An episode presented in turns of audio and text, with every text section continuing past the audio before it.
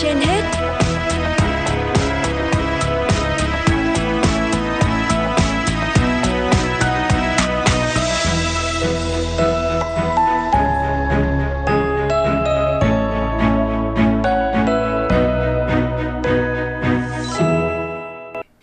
Lê Thông và Thanh Hiền xin kính chào quý vị thính giả đang nghe chương trình Sức khỏe trên hết của Đài Phát thanh Truyền hình Hà Nội. Thưa quý vị, thưa các bạn, não bộ là cơ quan điều khiển mọi chức năng chính của cơ thể như là cảm xúc, suy nghĩ, hành vi, hoạt động, nghe, nói, nhìn.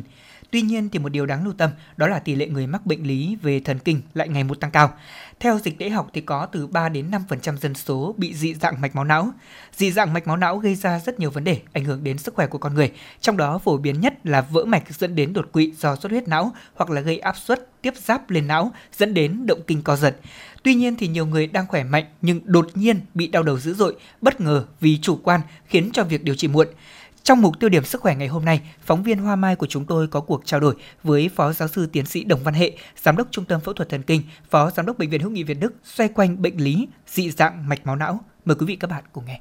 Vâng, thưa giáo sư Đồng Văn Hệ ạ, ông có thể cho biết là đối với cái bệnh lý phình mạch máu não ấy, thì thường nó sẽ xảy ra ở những cái độ tuổi cụ thể như thế nào và ở cái giai đoạn nào thì người dân cần phải lưu ý và đến các cơ sở y tế ạ? Cái túi phình động mạch não ấy thì hay gặp nhất ở những cái tuổi ờ, trung niên và cái tuổi mà có thể gặp là từ 18 ờ, đến 60 tuổi. Ở trẻ em hoặc là người già cũng gặp những phình động mạch não nhưng mà ít hơn. Vâng, vậy thì cái, cái biểu hiện cụ thể của cái bệnh này nó sẽ như thế nào ạ? Túi phình động mạch não nếu mà chưa vỡ thì ít có biểu hiện. Người ta có thể đau đầu. Ờ, đau đầu. Một số ít trường hợp co giật.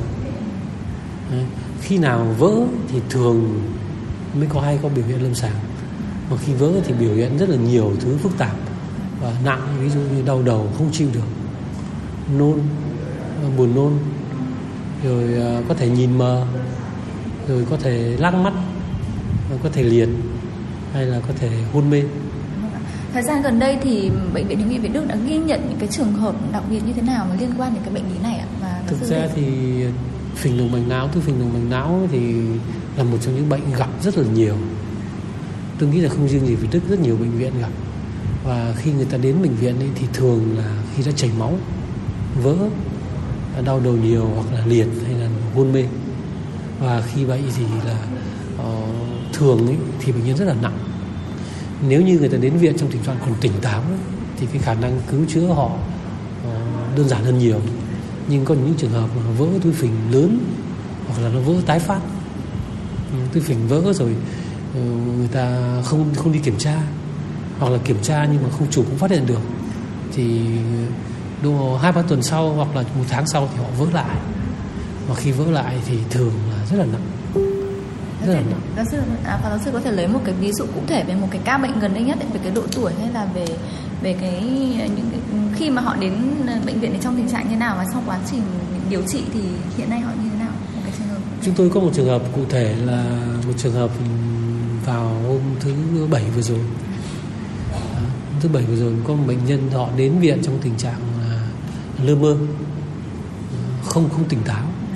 Và khi chụp thì chúng tôi phát hiện rằng nó có chảy máu ở trong não và sau đó thì chụp uh, cắt lớp mạch thì phát hiện được một cái túi phình khá là lớn uh, hơn cm uh, ờ, vỡ tôi đã mổ cái túi phình đó vào hôm thứ hai tức là ngày hôm kia. Thì đến nay là bệnh nhân đã tỉnh táo hơn ổn định. Và hôm đó thì chúng tôi phải kẹp cái túi phình đó bằng cái clip tức là chúng tôi sử dụng phương pháp mổ phương pháp mổ truyền thống tức như là mổ vi phẫu và đã giải quyết được cái túi phình uh, cầm được máu và hiện tại bệnh nhân đã ổn định. Bệnh nhân này bao nhiêu tuổi ạ? Uh, bệnh nhân này tôi nhớ không chính xác bệnh nhân này là uh, gần 60 tuổi. Dạ vâng ạ À, vâng thưa bác sĩ như bác sĩ đã nói ban đầu đó là cái việc mà khi mà những cái bệnh nhân mà ở cái giai đoạn đầu ấy thì họ chỉ có hơi đau đầu thôi và cái triệu chứng nó không rõ ràng. Thì rất là nhiều người dân hiện nay thì cứ thấy đau đầu là hoặc là tự chịu đựng hoặc là mua những cái loại thuốc giảm đau hoặc là có những người thì có những cái nguy cơ về bệnh như là tăng huyết áp dạ. thì họ lại mua thêm những cái loại thuốc như là an cung chẳng hạn để điều trị. Thì những cái theo bác sĩ thì cái vấn đề này nó sẽ gây ra những cái hệ lụy như thế nào đối với phình mạch não nói riêng và đối với những cái bệnh khác nói chung ạ? Thực ra thì đau đầu là một cái biểu hiện của rất nhiều bệnh. Không phải là cứ đau đầu là bệnh ở đầu bởi vì chúng ta biết là nếu như mà đau đầu thông thường thì phải độ 7-80% là do những yếu tố tâm lý. Chúng ta bị áp lực, chúng ta bị thay đổi thời tiết. Còn những cái đau đầu do những cái bệnh lý thì nó có những biểu hiện khác nhau. À, ví dụ như là túi phình đầu mình não mà vỡ thì cái đau đầu kinh khủng lắm. Đau đau như chưa bao giờ đau và tôi đã có những bệnh nhân nữ và người ta đã từng ờ, sinh em bé. Thì khi đau đầu thì người ta có nói với tôi là cái đau đầu của tôi nó đau hơn đau đẻ nhiều lắm, đau kinh hoàng. Đấy. thế cái thứ hai là cái ý vừa rồi chị có hỏi tôi là một số người cứ dùng cái an cung ờ, rồi dùng thuốc giảm đau thông thường. Thì ờ, cái này thì là một vấn đề rất là nghiêm trọng. Thì chúng ta có thể dùng cái thuốc hạ sốt giảm đau khi mà chúng ta đau đầu quá không chịu được.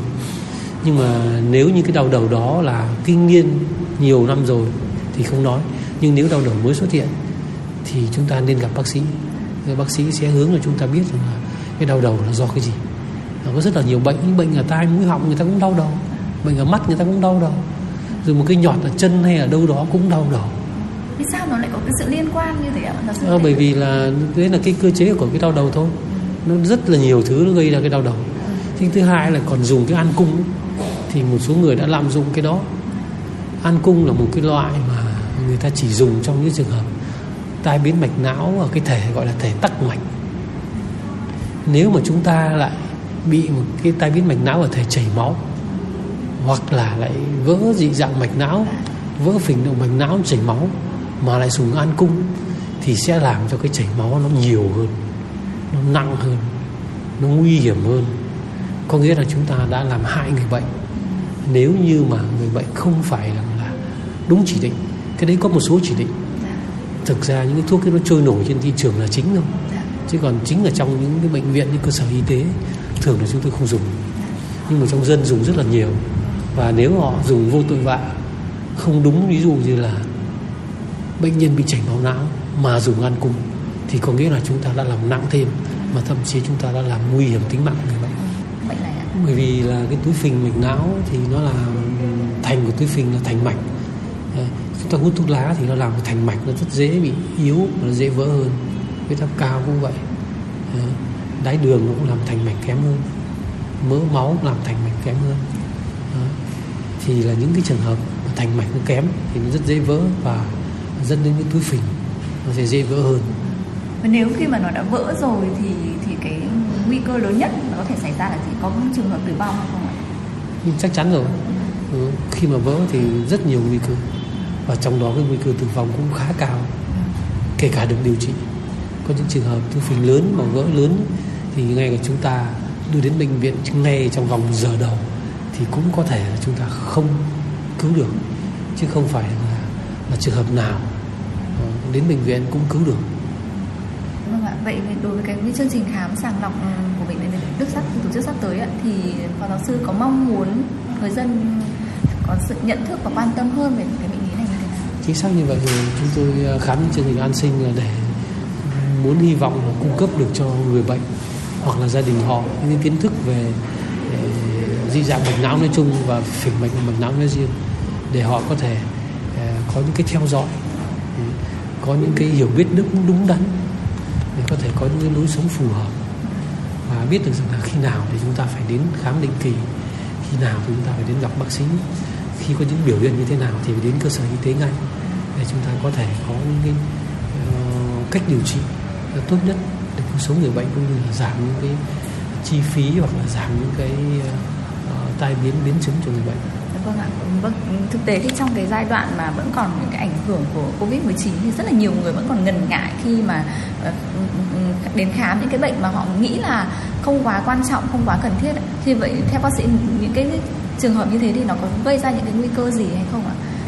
Không được phải định kỳ, đặc biệt là những người trung niên thì đấy là một cái khuyến cáo mà ờ, hầu hết các bác sĩ đều khuyến cáo rằng là khi ở tuổi trung niên thì nên khám định kỳ ngoài những cái xét nghiệm ra thì một số những trường hợp các bác sĩ sẽ cho tầm soát một số những cái bệnh ờ, chứ không phải là ai cũng cho chụp nhưng mà có những cái biểu hiện bệnh thì bác sĩ khám thì sẽ tư vấn và cho được cái chỉ định chính xác nhất.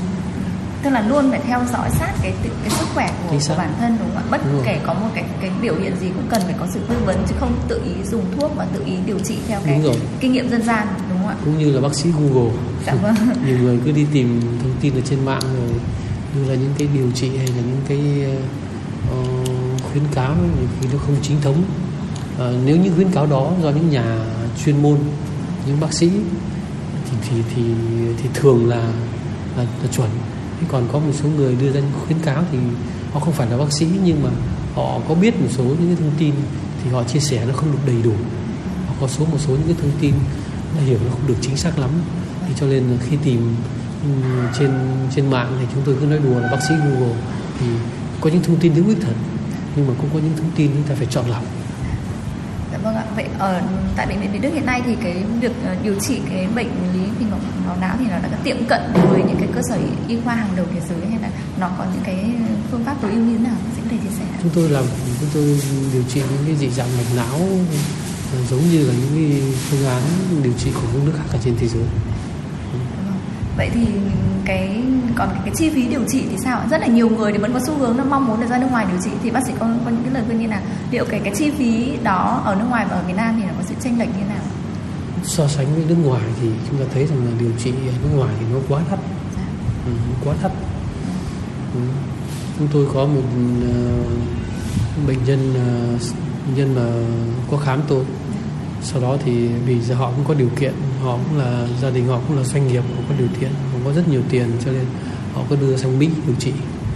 Thế nhưng mà theo tôi ờ, được biết khi mà hiện tại thì họ vẫn đến khám tôi thường xuyên. Vì cái bệnh này vẫn cần phải theo dõi thì cứ một năm một lần họ đến họ khám. Thì cái chi phí mà họ chia sẻ với tôi là mất khoảng gần 10 tỷ. Họ có thật ở bên Mỹ họ có can thiệp mạch ở bên Mỹ. Và bệnh đó nó không, không cũng chưa khỏi tuyệt đối được nhưng mà họ chi phí mất khoảng gần 10 tỷ. Và cũng với cái cái điều trị như vậy ở Việt Nam thì uh, chúng ta chỉ mất khoảng độ tôi nghĩ rằng là nếu làm như họ thì chắc là cũng chỉ tối đa là mất 300 triệu. À, uh, chưa phần... chưa đến 3 tỷ đâu. Ừ, thì họ phải mất đến 1 phần 30 thôi. Ừ. uh, họ phải chi phí mất gấp khoảng độ 30 lần nếu như điều trị tại Việt Nam. Vâng, vậy thì người dân vẫn có thể là yên yên tâm khi đến các cơ sở uy vâng. tín của Việt Nam vâng. chữa bệnh và có thể đảm bảo cái sức khỏe của mình đúng không ạ? Vâng. vâng. Và một câu hỏi cuối cùng ạ, mong giáo sư có một cái lời khuyến cáo cho những cái người dân để cho họ một cái lối sống lành mạnh để có thể phòng những cái căn bệnh về về mạch não. Thực ra thì uh, cũng như các bác sĩ khác thôi thì tôi có thể thấy rằng là rất là nhiều những cái bệnh mà do những cái lối sống cũng như là do cái cách sinh hoạt à, nó có thể đưa tới những cái nó có thể làm cho người bệnh nặng hơn. Một số những trường hợp do bẩm sinh thì chúng ta không không đề cập tới. Nhưng mà những cái thói quen ví dụ như chúng ta biết là, là bị chấn thương vào đầu thì ngoài cái chấn thương sọ não hay là những cái chấn thương bụng ngực ra thì cái chấn thương đó nó có thể là lý do gây ra những cái dị dạng mạch não. Cũng như là một số cái u não như là u màng não cũng là do nguyên nhân chấn thương. Thì ờ, rồi khi chúng ta bị dị dạng rồi thì chúng ta có thể có những cái lối sống không lành mạnh như là hút thuốc như là chúng ta um, ăn uống bừa bãi gây ra những cái bệnh rối loạn chuyển hóa lipid rồi là béo phì hay là huyết áp cao đái đường. Thì những cái đó làm nặng thêm những bệnh dị dạng mạch máu tăng cái nguy cơ vỡ của những cái bệnh phình mạch máu thì tôi nghĩ rằng là ờ, chúng ta nên sống có một cái cuộc sống lành mạnh nhất uh, vận động thể lực đầy đủ để tránh những cái bệnh mà chúng ta có thể tránh được. Dạ vâng, phòng thì bao giờ cũng là luôn để chữa đúng không ạ? Chính xác vậy. Dạ vâng ạ, trọng cảm ơn phó giáo sư ạ.